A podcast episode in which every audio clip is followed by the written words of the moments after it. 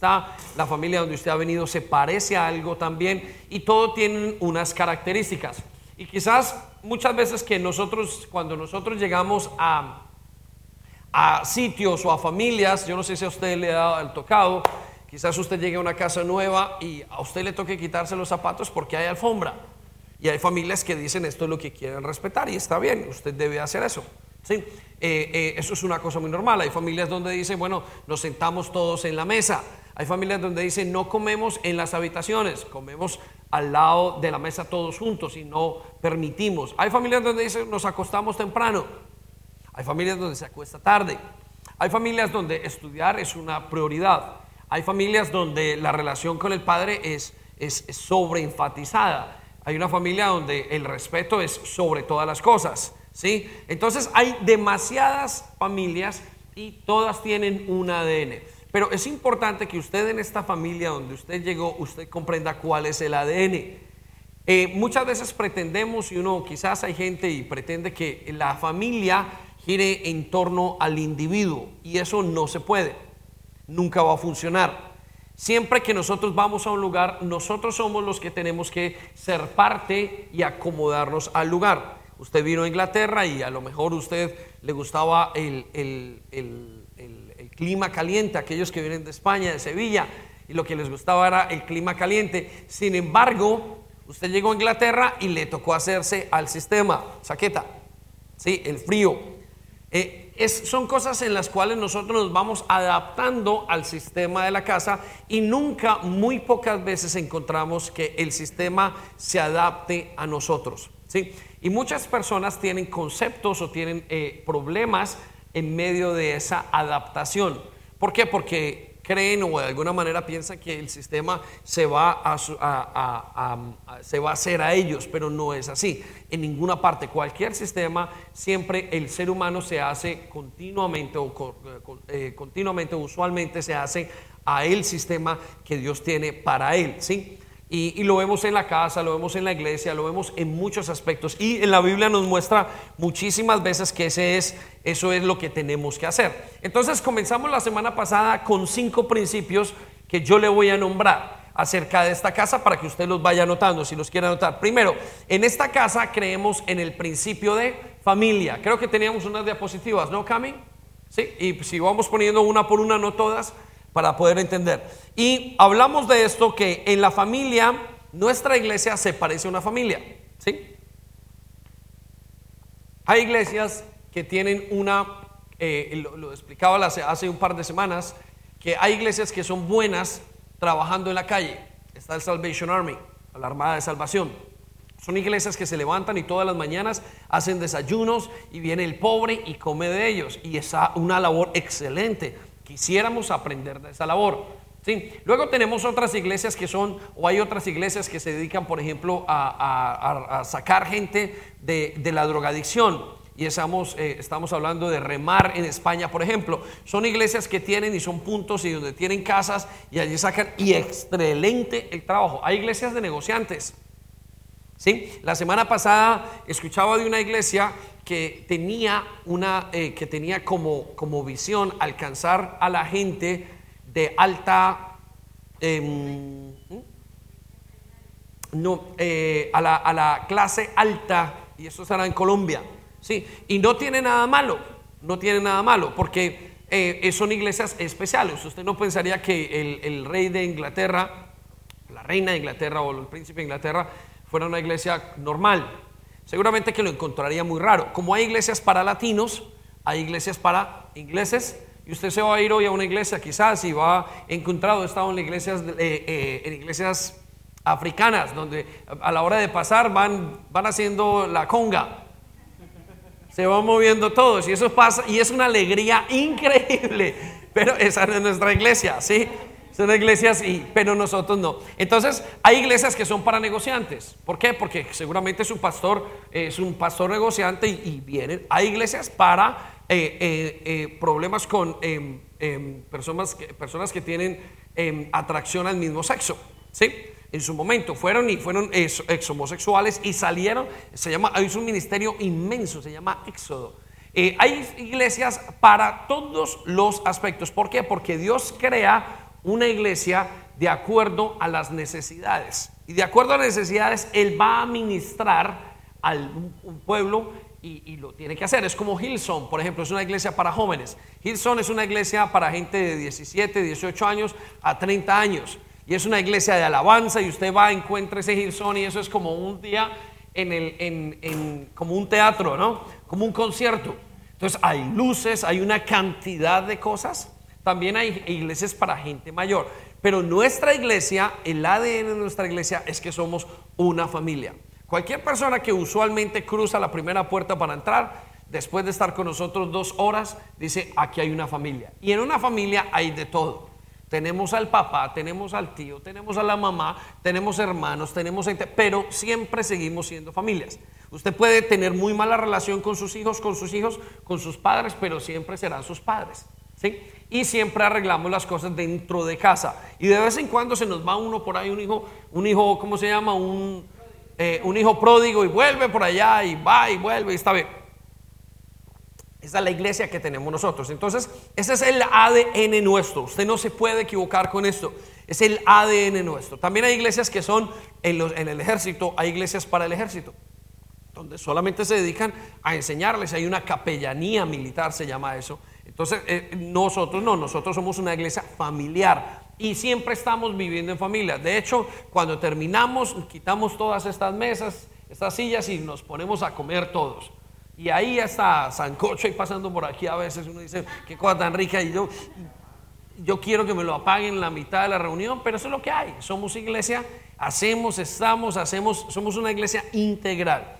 Cuidamos mucho a los niños, cuidamos a los jóvenes, cuidamos a los adultos, a las parejas. De eso se trata nuestra iglesia. Entonces, cuando usted viene, usted espera ver un ambiente familiar. La gente se siente hija, ¿sí? La gente se siente segura.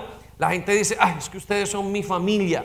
La familia que yo no tengo aquí, ustedes la son. Eso es lo que Dios quiere con nuestra iglesia. Si pudiéramos ver la huella dactilar de esta iglesia, usted vería eso en nosotros. Eso somos nosotros. Eso es la CCI y también es la CCI a nivel Europa. Eh, eh, de eso se trata. El segundo principio que vemos en esta casa, para nombrarlos, es que esta es una iglesia que cree que Dios es primero, ¿sí? O que cree en el reino de Dios primeramente. Nosotros como iglesia tomamos cada miembro y, la gente que está y la gente que lleva mucho tiempo siempre tiene una tendencia a poner a Dios primero. Es lo que intentamos hacer. Nosotros somos de los que tomamos decisiones y pensamos qué dice Dios y luego tomamos la decisión. Y les contaba una cosa, que yo por ejemplo viajo después del lunes o después del domingo, ¿sí?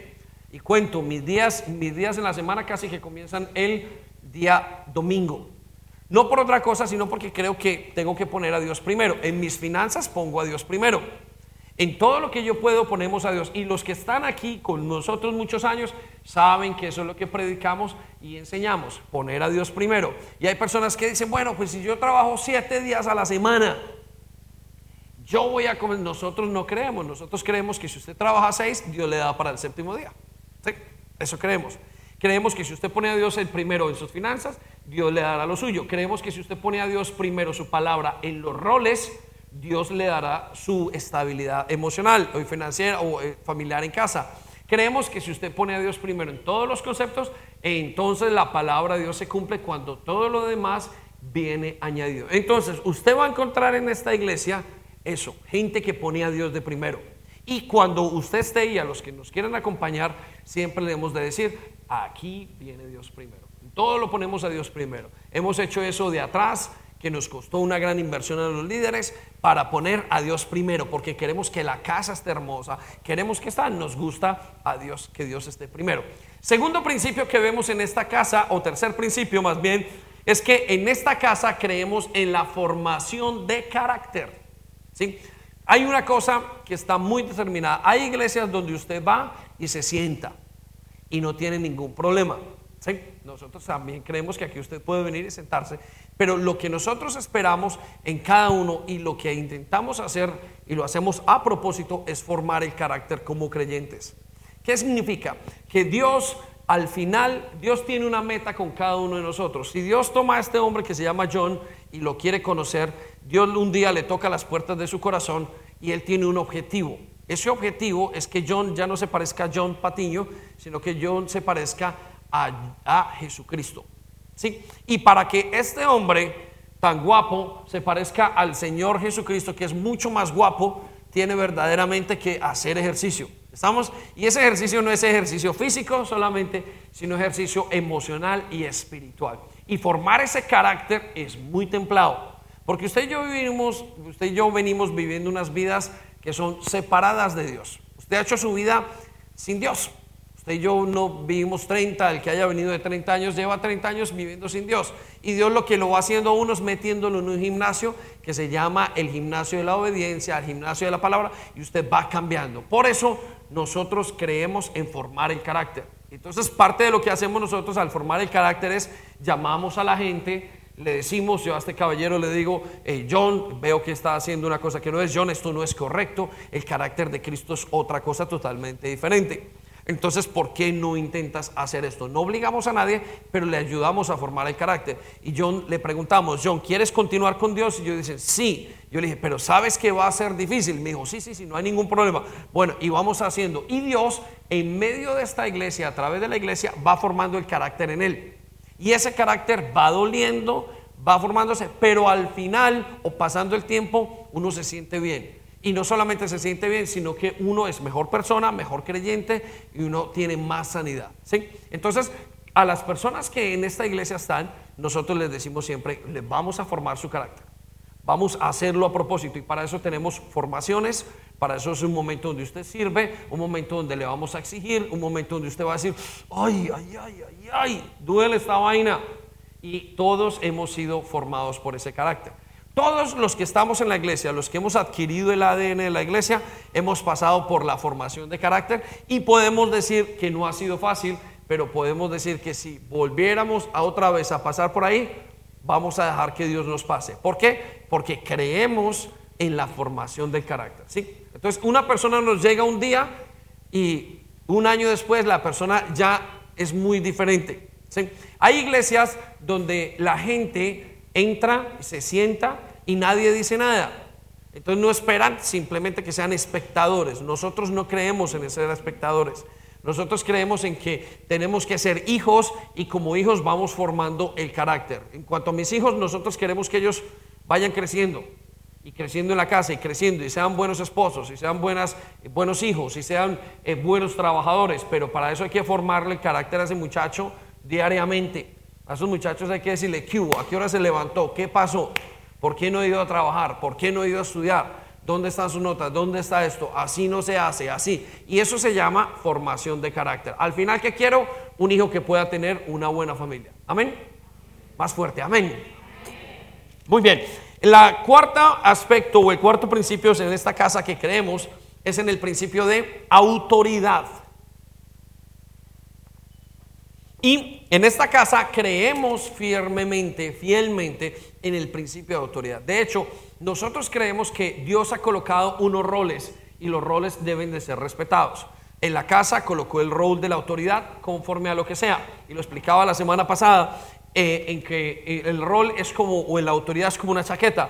Creemos que en el hogar colocó al esposo como eh, cabeza del hogar y queremos, creemos que los padres son autoridad. Queremos que los hijos tienen los padres. Por eso no nos contradecimos con los padres. Hay hijos que vienen y dicen, papá, le dice, pastor, es que mi mamá esto. Yo le dije, a mí no me hables de tu mamá, tú sométete a tu mamá.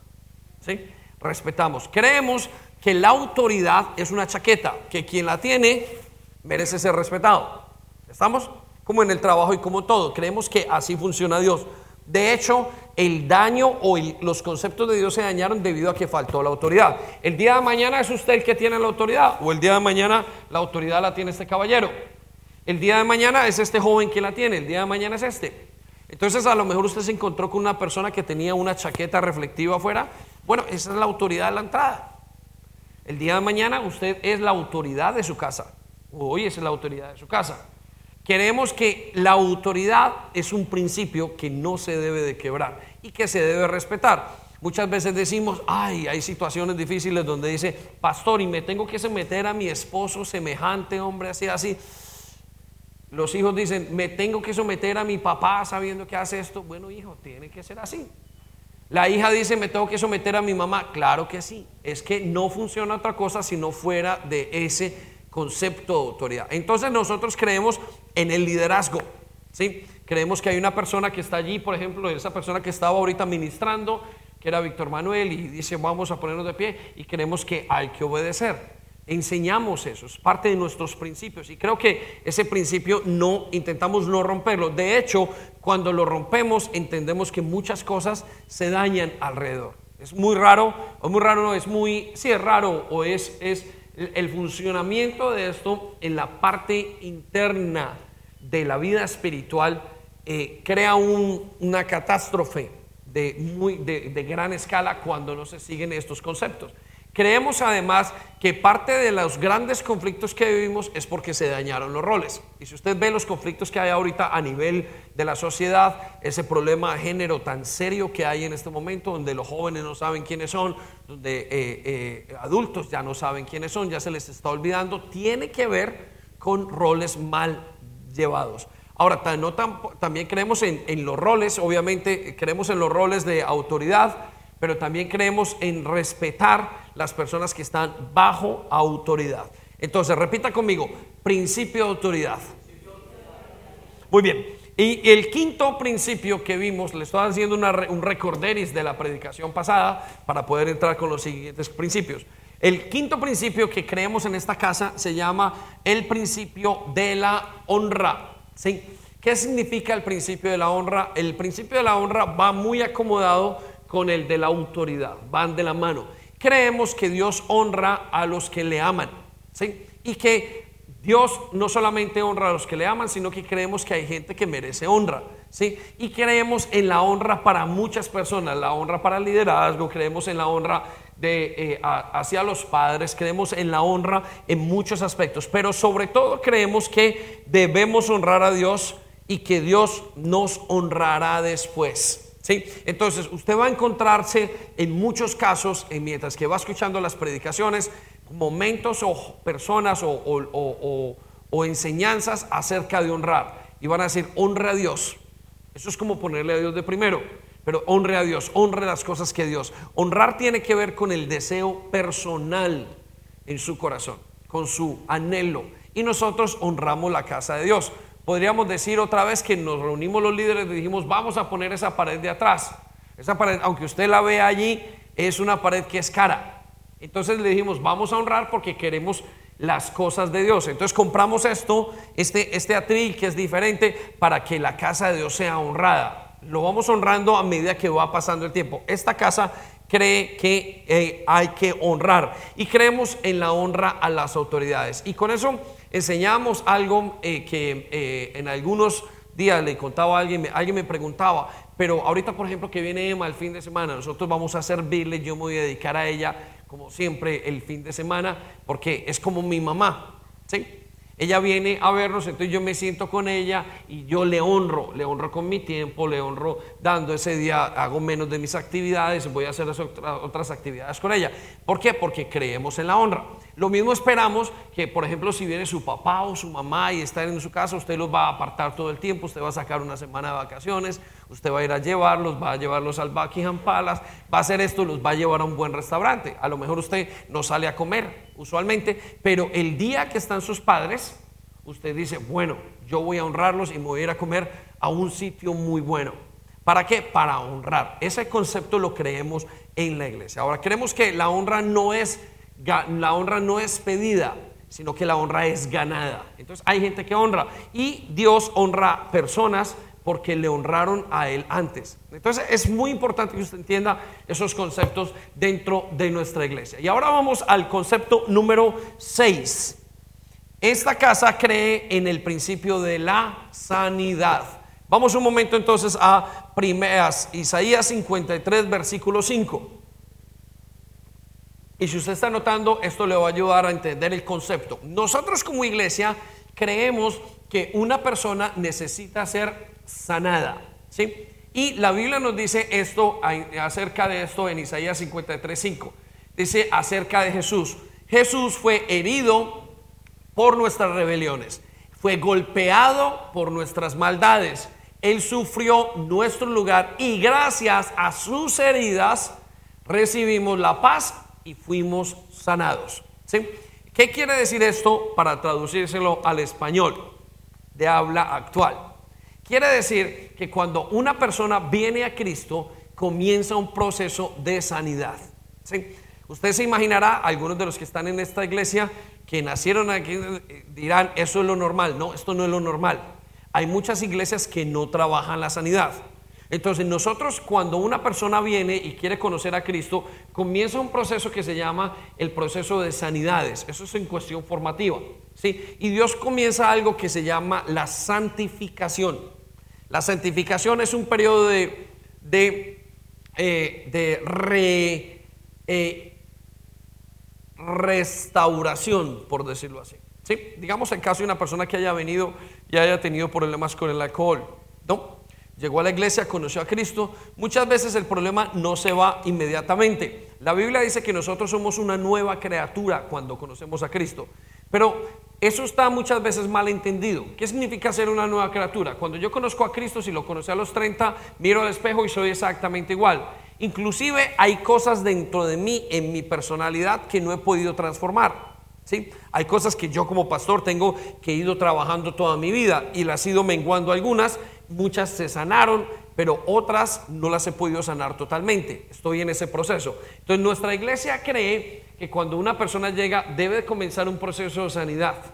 Por eso la metemos en uno que, una cosa que se llama un curso después de Conéctate que se llama eh, Sanidades, que es lo que se llama lo que llamamos una radiografía de todas las áreas de su vida. Entonces hacemos una radiografía espiritual le decimos por qué cree, le invitamos a sentarse usted a estudiarse a sí mismo, una radiografía financiera, una radiografía a nivel emocional, le, ayudamos a sacar una radiografía de su familia, muchas de las heridas que usted trae de su familia, le vamos a hablar del rechazo, vamos a hablar del área sexual, cómo fue iniciado sexualmente, por qué es que usted tiene esas inclinaciones que tiene, lo invitamos a sacar una radiografía integral de su vida. ¿Por qué? Porque creemos en la sanidad. Entonces, a medida que usted conoce a Cristo, Dios va dando pasos para que usted se sane. Entonces, hemos hablado del perdón, hemos hablado de que usted debe perdonar a sus padres. Una de las cosas que me pasó a mí cuando llegué a Cristo, las primeras cosas que me enseñaron era perdonar a mi papá y a mi mamá. Y yo recuerdo que cuando yo recibo esa enseñanza y me dicen, aquí parte todo en su vida cuando usted ve y perdona a su papá y a su mamá. Y yo pregunto por qué y me dicen, porque es que papá y mamá se parecían a Dios. ¿Sí? Quiero que sepan los que son padres que sus hijos piensan, cuando eran pequeños, pensaban que usted era Dios. Entonces, si yo para Gabriela soy un padre estricto, demasiado estricto, ella va a pensar que Dios es estricto. ¿Estamos? Si yo para Gabriela soy un padre que la abuso, ella va a pensar que papá Dios abusa. Si yo con Gabriela soy un padre permisivo, Gabriela va a pensar que Dios es permisivo. Si yo con Gabriela soy un padre que simplemente me mantengo ocupado con mi vida en otros aspectos, Gabriela va a pensar que Dios no existe. Y esas son sus grandes luchas. Y nosotros lo sabemos. Entonces, cuando una persona llega a la iglesia, le enseñamos a obtener la sanidad que dice aquí que recibimos de acuerdo a Jesucristo. Eso lo hacemos a través de conocimiento, lo hacemos a través de enseñanza, lo hacemos a través de las pastorales, a través de estar y de pasar un tiempo. Por ejemplo, cuando usted pasa ya el tiempo de las sanidades, nosotros le invitamos en la iglesia a que pertenezca a una célula. Y usted llega a una célula y usted encuentra como una familia. La célula es la pequeña familia suya. ¿Sí? Entonces, en esa célula usted aprende a a, tener. Si usted tenía mala relación con sus hermanos, usted va a tener mala relación con el compañero de célula. Si usted tenía mala relación con su madre, a usted le va a quedar mal la, líder de la célula. Si a usted tenía buena relación con su padre o mala relación, a usted le va a caer mal el papá o el, el líder de la célula o el pastor. ¿Estamos hablando? Entonces, nosotros trabajamos eso fuertemente y de repente le decimos, John, a ver, ¿qué es lo que pasa? Porque es que no me quieres, hombre. A ver, con todo lo que y entonces comenzamos en las sanidades al llevarlo y, él dice, bueno, lo que pasa es que yo no me llevé bien con mi papá, entonces vamos a perdonar al papá. Y hemos dado cuenta que pasando el tiempo las personas se van sanando. van dejando adicciones, que era una de las consecuencias, van dejando formas de pensar y van transformando sus vidas. Eso es lo que creemos nosotros en la iglesia. Por eso creemos en la sanidad y queremos que usted sea sano. Invertimos tiempo e invertimos recursos en su sanidad. Quiero decirle que el curso de sanidad solamente dura casi 12 semanas en los que nuestra pastora viene desde las 8 de la mañana, una hora y media, continuamente durante tres fines de semana. Ella está todo el año dando secciones, sesiones de sanidades. Todo el año, todo el año va pasando, va enseñando, todo el año. ¿Para qué? Para que todos seamos sanados. ¿Sí? Y nosotros desde el púlpito, desde las pastorales, bueno, entonces usted va a encontrar dentro del vocabulario nuestro, ah, es que tengo rechazo, uy, se me levantó el rechazo en la iglesia, eso lo decimos. Uy, me siento como inseguro. Uy, no sé por qué tengo rabia con esta y con esta. Uy, no sé por qué tengo esta. Y nosotros lo vamos a llevar a lo que dice la Biblia y la Biblia lo va a llevar a una sanidad y usted va a ser sano. Amén. Quítalo más fuerte. Amén. Muy bien, entonces eso es lo que creemos nosotros en la sanidad. Ahora, eh, creemos que todos necesitamos ser sanos. ¿Por qué? Porque la Biblia nos dice que desde los pies hasta la cabeza el ser humano tiene llagas y está herido. Usted no las ve. Les voy a contar. Sus heridas en el cuerpo, usted las ve si a usted le pasan un cuchillo. ¿Estamos? Y usted va a sangrar. Pero las heridas del alma, usted no las puede ver porque son internas. ¿Sí? Les cuento el, testimonio de mi esposa. Mi esposa perdió a su papá cuando tenía ocho años. ¿Sí? Debido a que ella pierde a su papá, el papá se muere en un accidente, viene un hombre que está ebrio y conduce el carro, mata a su papá fulminantemente y luego deja a su mamá por un periodo de un año, un año y medio o dos años, la deja paralítica. Ella alcanzó a llorar, enterraron a su padre, toda la cosa, ella no se dio cuenta, no supo qué era la situación de lo que le estaba pasando y nadie le dijo nada. Nadie le dijo por qué lloras, es que fue lo que pasó, todas estas cosas. Ella fue creciendo súper callada y fue creciendo como no pasa nada y súper triste, muy triste. Entonces ella lloraba, recuerdo que ella lloraba todos los cumpleaños, nunca se me olvida. Cuando yo la conocí, yo dije, ¿qué le pasa a esta mujer que llora? Cada cumpleaños lloraba. Y no entendía, ella tampoco entendía. Un día en medio de la sanidad le dijimos, Señor, sana esta herida. Y ella dejó de llorar automáticamente. ¿Debido a que A que tuvo sanidad. Ahora, un día ella estaba aquí y nos comienza y de repente comienza a hablar y dijo, quiero contarles mi testimonio y comenzó y abrió su corazón. Cuando abrió su corazón nos sorprendió, pero el primer sorprendido era yo, porque nunca ella había hablado de sus heridas del pasado. ¿Cómo alcanzó sanidad? Debido a todo el tratamiento o a todo el trato que tuvo con nuestro Dios a través de la iglesia. ¿Estamos? Entonces, nuestra iglesia cree en la sanidad, pero hay un pero en todo esto. La persona tiene que querer ser sana. ¿Sí? Y hay personas que no quieren ser sanas porque fueron muy heridas y creen que si abren esa herida otra vez los van a herir. Se lo demuestro. A lo mejor usted tenga una herida aquí, en el brazo, y usted la tapa. Entonces, cuando viene alguien a tocar la herida, usted dice, uy, uy, uy, uy, uy, uy, no me toquen mi herida usted no la quiere ver. Entonces muchos están peleando con sus heridas y esas heridas los está llevando a otros aspectos que no quieren ver, adicciones, problemas, eh, eh, em, conflictos internos gravísimos, que no logran sanarse, pero que en, a través de la palabra de Dios y del poder del Espíritu Santo, las personas vamos obteniendo sanidad. A tal punto que usted llega a un momento y usted ya baja y dice, mire, tengo una herida, ¿me ayuda? ¿Estamos? Usted va a pasar de en esta iglesia de esconder sus heridas a decir, mire, me encontró otra herida más, me coloca un poquito de mertiolate. No, ya mertiolate no existe, ¿no? Amén. Muy bien. Entonces, la persona tiene que ser sanada y tiene que ser, pero tiene que querer. Tenemos herramientas para ser sanos, pero vuelvo, digo, termina, necesita querer. Muy bien, séptimo principio de esta casa, del ADN de esta casa, los que están anotando. En esta casa somos o creemos en la vulnerabilidad del pecado. Oh, vulnerabilidad.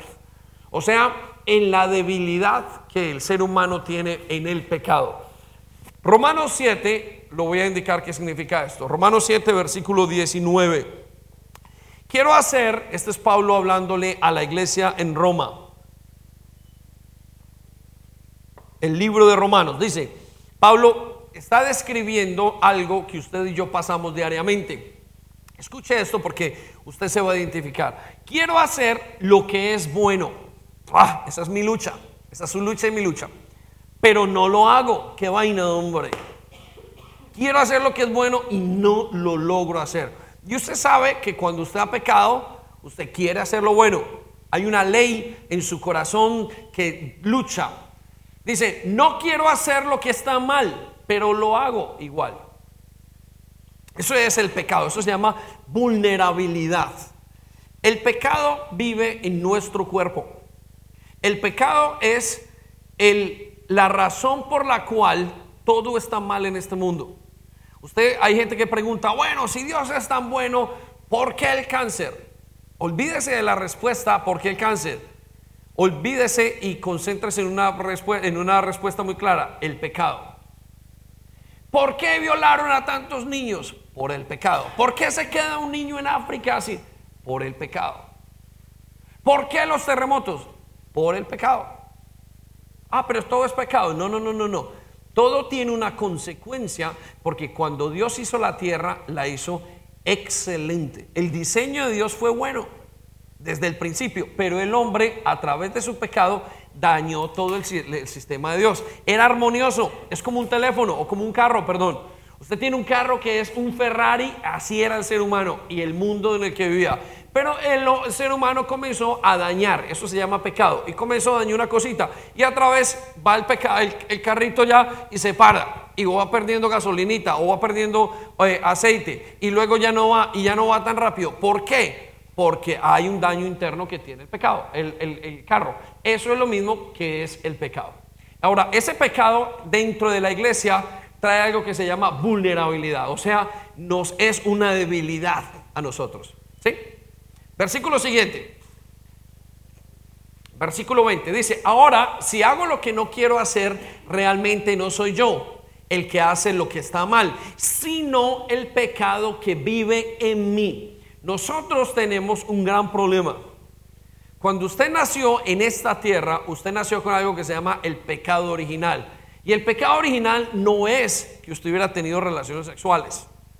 El pecado original es que el hombre dañó el principio de autoridad con Dios y todo se dañó de ahí para abajo. Y por eso hay una cantidad de conflictos. Usted preguntará, ¿por qué tengo tanta ansiedad? ¿Por qué me pongo nervioso? ¿Por qué tengo ganas de morirme? ¿Por qué esto? ¿Por qué tengo tanto amor al dinero? ¿Por qué tengo tanto amor al sexo? ¿Por qué, por qué apuesto? ¿Por qué hago X y Y? Es por el pecado. Y ese pecado, lastimosamente, vive en usted. El pecado mora en la sangre. Quiero repetirle esto. El pecado, repita conmigo, el pecado vive en mí. Entonces, el pecado vive en usted. Y el pecado no va a poderse quitar sino hasta el momento en el que Dios lo llame a su presencia. Porque el pecado está en la sangre de la persona. Por eso una persona no deja de pecar sino hasta que su cuerpo es transformado o resucitado. ¿Estamos? Versículo 21. He descubierto el siguiente principio de vida, dice Pablo, que cuando quiero hacer lo que es correcto, no puedo evitar hacer, perdón, no puedo evitar hacer lo que está mal. Entonces, Pablo sabía este conflicto y este conflicto es cualquiera que quiera seguir a Dios. Dios no puede estar donde está el pecado. ¿Estamos? Y muchos de nosotros, nos decía Jacob la semana pasada, para entrar por la puerta estrecha tenemos que dejar el pecado. O entra usted o no entra. O sea, o deja el pecado o no entra. Eso es lo que nos dice Dios. Y muchos de nosotros tenemos mucho tiempo para entrar y entregar ese pecado. Muchos de nosotros no queremos porque el pecado es rico. El pecado para el hombre es sabroso porque hay algo que en su corazón lo atrae a ese pecado. Hay algo que usted quiere y que quiere hacerlo pecar. Pero Dios nos dice que Él tiene la forma de quitarle el poder a ese pecado. ¿Sí? Y eso lo hace por medio de su espíritu y le va quitando, pero se va quitando día a día, tiempo a tiempo, mientras usted está teniendo, está, está con el Señor. Ahora, ¿cuál es el problema entonces de la iglesia? que en la iglesia no se puede pecar. Bueno, lo ideal es que usted no peque. Lo ideal es que este caballero no tenga orgullo.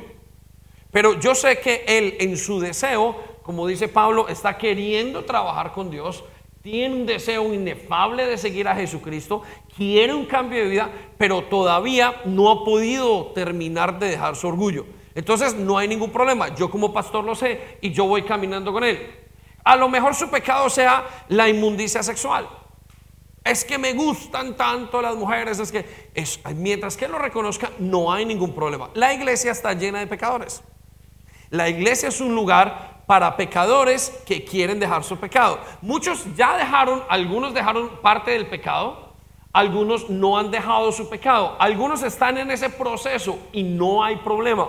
Por eso aquí viene el punto. La iglesia, esta iglesia cree, en la vulnerabilidad. Usted es vulnerable debido a su pecado, usted es débil de acuerdo a su pecado. Ahora, ¿cuál es el problema que tenemos como iglesia? Que cuando el pecado de este hombre comienza a afectar el pecado del de enseguida. ¿Alguna vez ha visto un hospital donde haya una pandemia, una epidemia debido a una infección que le está dando a todo el mundo en el hospital? Bueno, ese es su hospital y el jefe del hospital se siente morir.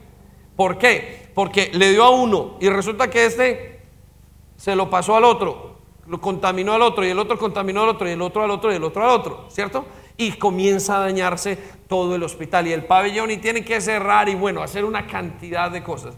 Entonces, eso es lo que evitamos nosotros. Nosotros trabajamos con el pecado, pero no queremos que el pecado contamine a otros. Entonces, creemos en esta iglesia que cuando una persona peca, cuando una persona está en situación, debe de tener responsabilidad frente a su pecado. ¿Sí? Mientras que lo sepa, porque hay otros pecados que no se saben.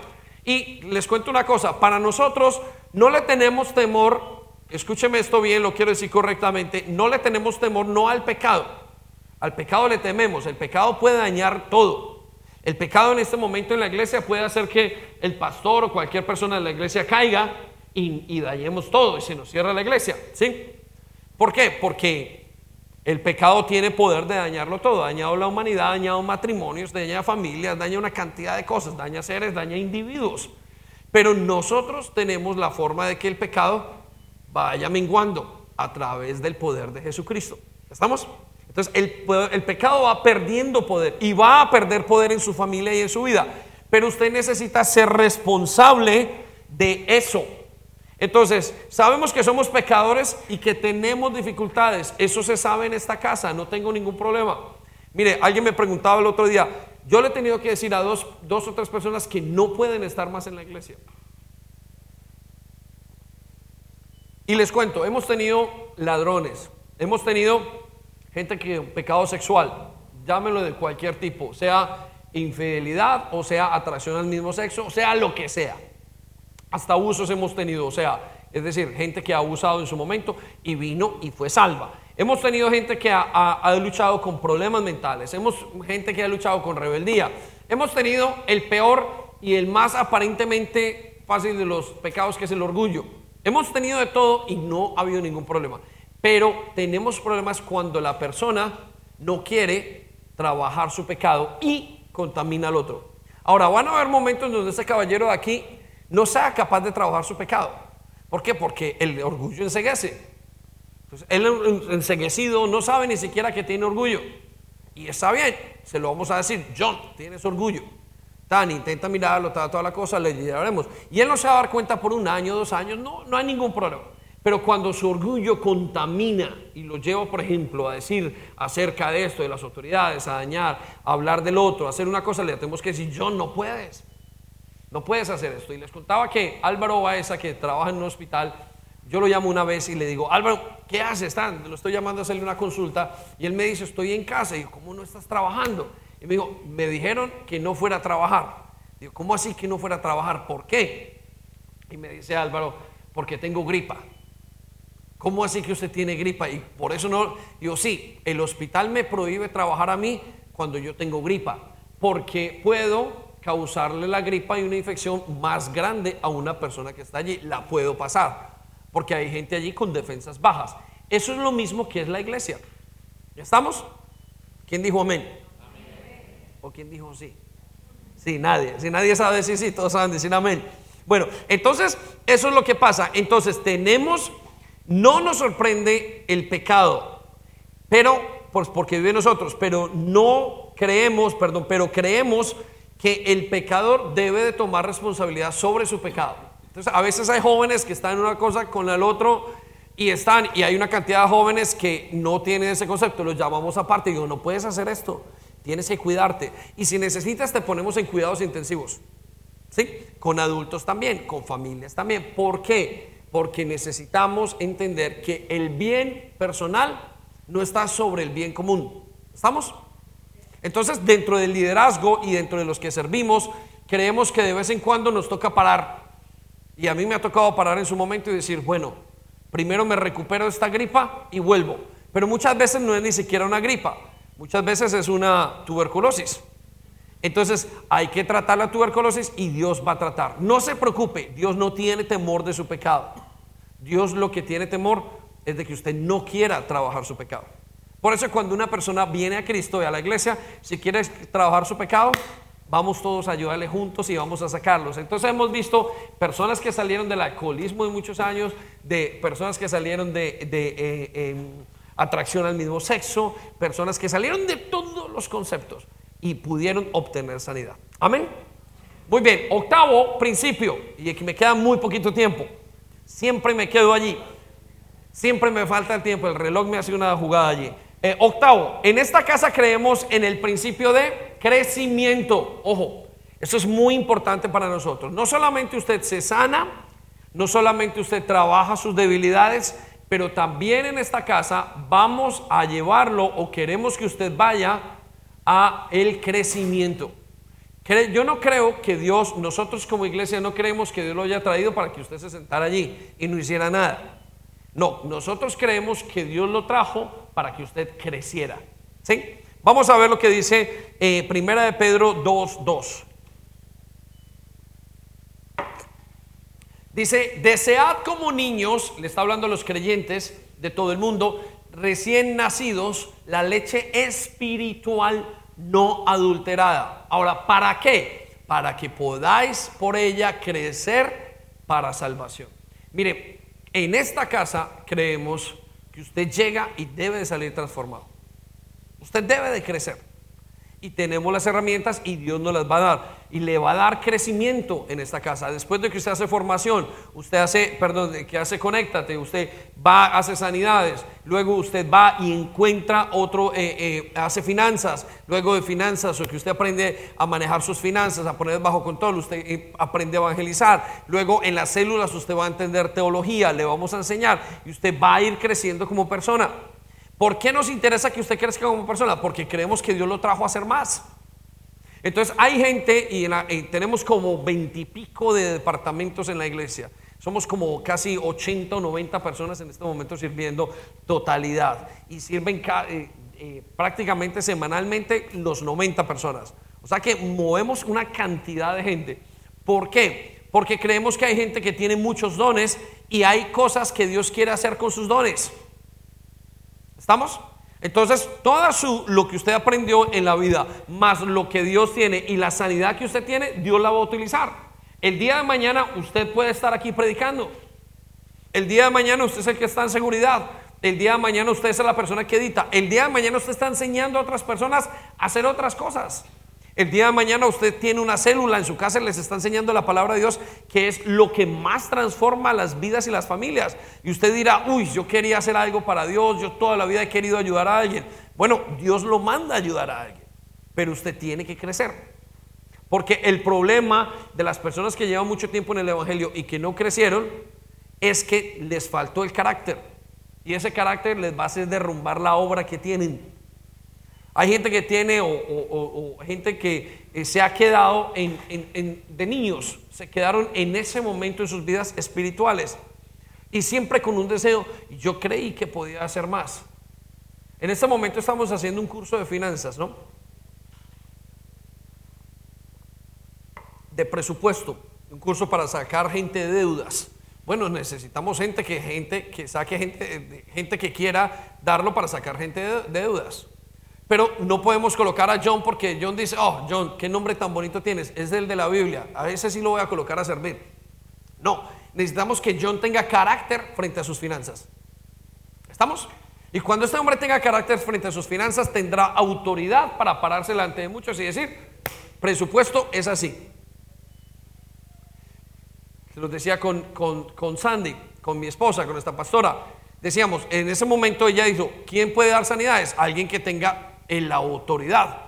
Entonces ella, su carácter ha sido formado. Ella ha querido pasar, a pesar de que tenía mucho miedo de enfrentar ciertas cosas en su vida, fue dando pequeños pasos y esos pasos dando el siguiente paso y luego fue creciendo y creciendo y se fortaleció en la palabra de Dios, que eso es lo que hace Dios y se fortalece y ahora todo lo que recibió lo entregó, pero porque creció. Entonces nosotros creemos en que usted debe de crecer. Por eso somos tan integrales en nuestra formación. Nosotros enseñamos cómo dar vara a los hijos. Nosotros enseñamos a los colegios, al día, el, domingo, el, ayer estábamos enseñando a los jóvenes eh, los daños, eh, los jóvenes radicales, estábamos viendo el poder de la pornografía y lo dañino. Estuvieron una hora viendo con examen o con lección y todo, intentando entender cuál era el daño que hacía la pornografía en la vida de ellos. ¿Sí? Y eso es una formación integral. ¿Por qué? Porque necesitamos que crezcan. Porque una de las cosas que no deja crecer es el pecado. Por eso nosotros trabajamos con ustedes, pero ustedes tienen que trabajar con nosotros. Amén. Entonces, nosotros creemos en el principio de crecimiento y el crecimiento se da a medida que estamos juntos. El crecimiento se da a medida que usted va caminando con Cristo, a medida que usted va teniendo comunión con Jesucristo y con su palabra. Porque usted cambia cuando entiende lo que está escrito aquí y usted dice, wow, soy nueva criatura. Y el Señor le habla y dice, claro que soy nueva criatura. ¿Estamos? Amén. Muy bien. Eh, el noveno principio, de hecho, eh, eh, quedándome en el principio anterior, nosotros solamente permitimos que sirva a la gente cuando ha pasado sanidades. Pero eso no fue de toda la vida. Hace mucho tiempo venía la gente a la iglesia y era gente especial y muy colaboradora y gente verdaderamente hermosa. Nunca han dejado de ser hermosos, gente linda, gente que venía a colaborar. Pero entraban a servir y venía este hombre John, venía con muchas ganas, no conocía, no tenía sanidad y se ponía a servir. Cuando ya en un mes o en un año, después de dos años, le decía, John, así no se hace, hoy John me decía, ay, pero ¿por qué? Yo soy el que manda aquí. Entonces le decíamos, John, no, no, no, no, no, le faltó carácter. ¿Qué nos pasó con John?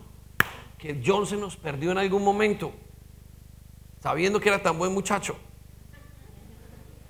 Lo que pasó era que nos faltó la formación y la sanidad. Entonces, él no creció correctamente. Es como si usted le dice a un niño de 10 años, hijo, yo quiero que usted vaya y me maneje todo el dinero de la casa. ¿Qué hace ese muchacho de 10 años que no ha crecido? Pues va y se lo compra en chuches. ¿Sí o no? Invita a todos los amigos a chuches y a McDonald's.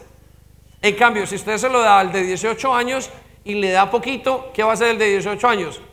Lo maneja, eh, entre comillas. Hay muchos de 18 años por ahí que, y de 22 y de 20, y hay muchos de 30 que todavía están allí. Pero estamos hablando en Cristo, ¿cierto? Estamos hablando de crecimiento en el Señor.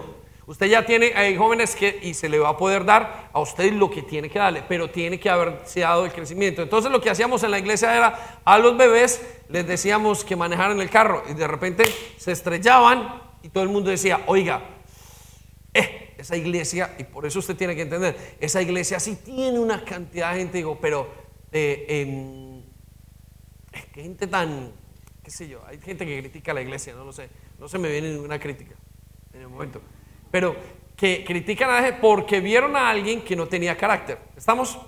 Entonces, ¿qué es lo que hay que entender? Es primero formamos y crecemos y luego Dios nos da lo demás. Muy bien. Eh, noveno principio de esta casa. No, nueve. No me asustes, que me quedan dos minutos. En esta casa creemos en el principio de dar. ¿Sí? No, ah, muy bien, estamos en el décimo. El décimo se pasó al noveno y el noveno al décimo. Está muy bien. En esta casa creemos en el principio de... Bueno, voy a hablar de la responsabilidad única, pues, Cami. No, voy a hablar del principio de dar y luego la responsabilidad única. En esta casa creemos en el principio de dar y esto lo vemos en Hechos 20, versículo 35. Y esto le dice Pablo, eh, eh, Pablo creo que es el que habla aquí, dice en Hechos, y dice, y he sido un ejemplo constante de cómo pueden ayudar con trabajo y esfuerzo a los que están en necesidad. Deben recordar las palabras del Señor Jesús. Hoy más bendición, hay más bendición en dar que en recibir. Nosotros creemos en una iglesia que estamos en Romanos, se nos dañó, sí, ya viene, en Romanos en Hechos. Creemos que la iglesia nuestra es una iglesia que da. Y formamos una iglesia que da. No da para nosotros, pero da, o sea, no solamente para nosotros, es decir, para la iglesia, sino que da hacia afuera, da hacia aquí, da hacia allá. Nosotros vamos a Marruecos, nosotros vamos a, eh, eh, y creemos en los cumpleaños, eh, es decir, cuando digo creemos en los cumpleaños es que compartimos nuestras vidas, ¿no? Creemos en el dar, creemos en la ofrenda, creemos en el diezmo, creemos en dar en todos los aspectos. Creemos que una persona recoge lo que ha dado. ¿Sí? Eso para nosotros es una ley, es un principio de casa. Entonces, da y se os dará. Creemos que si a usted le falta tiempo, de tiempo. Creemos hasta que si usted necesita casarse, venga y sirva en tiempo para dos que es la reunión de parejas. Y suena tonto, pero lo hemos hecho por casi 10 años. Entonces vienen las personas y los jóvenes, uy, yo me quiero casar, y vienen y sirven y hacen su juguito, y hacen su, su, shake y su, ¿cómo se llama? Su, su, su coctelcito, y de repente seis meses después, el muchacho casado. no, pero año, año después, dos años después, creemos en esas pequeñas cosas. Creemos en que la gente sirve o da en servicio y luego le sirve. Es más, creemos en la siembra y la cosecha tan claramente que si vemos a alguien que ha recibido algo y vemos que Viviana recibe hoy una cantidad o lo que sea, un regalo, y creemos que ella dio para haber recibido ese regalo. Y también creemos que si John, que hoy es el ejemplo nuestro, no ha recibido nada, es porque el pobre John no ha sembrado nada, no ha dado. ¿Estamos? Así creemos, esa es nuestra mentalidad. Y de repente el otro año, en su cumpleaños, recibe un regalito y bueno, eh, quiere decir que él dio un regalo el año pasado. Sí, pero si da dos regalos, entonces va a recibir dos regalos. Creemos en el dar. Creemos en el dar aquí, en el dar allá. Nos reunimos, lo que decía los líderes, pusimos para las paredes, hacemos. Ayer habían eh, quizás cinco o seis personas de mantenimiento, sembrando, entregando, haciendo, manteniendo esto. Usted a poder encontrar, hoy hay casi eh, no sé cuántas personas hay sirviendo en la cocina, eh, en la cafetería. En este momento hay gente dando, dando, dando, dando tiempo, dando dinero, dando finanzas. Para nosotros pasamos a dar los diezmos y las ofrendas y no creemos que estemos haciendo grandes cosas, creemos que estamos haciendo simplemente lo que Dios nos está pidiendo. Entonces creemos en ese principio. Y por último, el noveno punto 10 eh, o el 9, no sé cómo lo tengas en la lista. Esta iglesia cree en el principio de la responsabilidad única del creyente. Déjeme le digo eso bajo eh, Deuteronomios capítulo 30 versículo 19. Escuche lo que dice, el cielo y la tierra son testigos de que hoy he dado, hoy les he dado a elegir entre la vida y la muerte, entre la bendición y la maldición. Dice Dios, yo les aconsejo a ustedes y a sus descendientes que escojan la vida. Nosotros creemos también que el que tiene la responsabilidad es cada uno de nosotros. Yo le puedo decir a John, John, quiero que trabajes, quiero que crezcas, quiero que seas sano. Si John no quiere, yo no puedo hacer nada contra su libre albedrío. Ahora, somos canzones. ¿Por qué? Porque cada rato, John, necesitas ir a sanidad. John, ¿qué hubo? Ya fuiste a sanidad. John, sanidad. John es eh, eh, sanidad.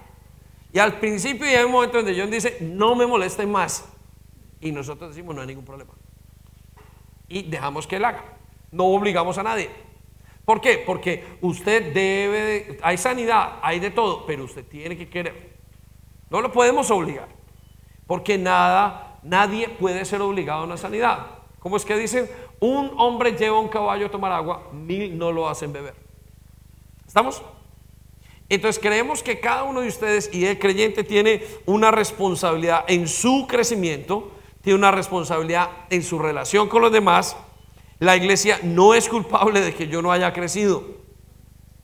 Porque la gente dice, uy, ¿por qué no he crecido? Es por la iglesia. No, no, no, no, no.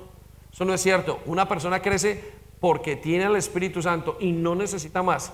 La iglesia va a ser un catalizador de su crecimiento. Y es más, cuando usted esté en el peor de sus discipulados, es decir, cuando usted tenga el peor de los líderes, el más duro, ahí es cuando más, más crecimiento hay. Y quiero decirle, si usted tuvo un papá muy fuerte, muy esto, lo que fuera, o un líder, o una persona, un jefe, ese jefe con esa exigencia lo hizo crecer grandemente. ¿Sí? Si usted quiere ser honesto conmigo. Puede que haya que perdonarlo después de todo, pero usted tuvo gran crecimiento. O sea que depende de usted. La iglesia cree, esta iglesia cree en el principio de que usted, solamente usted, es responsable de su crecimiento. Hay padres que vienen y entran, la, eh, abren la puerta y ábrame la puerta rápido, metieron a los hijos y la cierran en la iglesia, como que la iglesia fuera responsable. No, la iglesia ayuda. Es como el colegio. ¿Qué hace el colegio? El colegio le ayuda, pero la verdadera formación está en casa. Lo mismo, la iglesia ayuda y trabaja con los padres, pero los padres tienen que poner a sus hijos. Y también con el creyente. La iglesia está, Sandy está cada semana a las 8 de la mañana allí. Está lista. Estamos acá, yo estoy a las 8 de la semana en finanzas. El otro está, pero la persona tiene que ir creciendo, trayendo sus tareas, trayendo su evaluación, trayendo su, su cuaderno rellenado, eh, viniendo a Conéctate, leyendo su palabra. Es usted responsable. Sí, porque no tenemos, no somos una iglesia que cargue. ¿Cómo vamos a cargar? No podríamos. No somos capaces. Usted tiene que hacerse responsable. No obligamos a nadie a ser ayudado, insistimos. ¿Ok? Y cada uno entra en la iglesia ejerciendo su libre albedrío. Por allá escribían el otro día, en esa iglesia los casan. Yo, yo sí he casado gente, pero usted escoge con quién se casa. Ese es el problema. Escoja bien, hermano, que es lo que le decimos nosotros. ¿Con quién me caso? ¿Con esta que es alta o con esta que es bajita? Escoja. Porque usted es el que va a estar casado, no yo. Amén. Póngase de pie y vamos a adorar al Señor.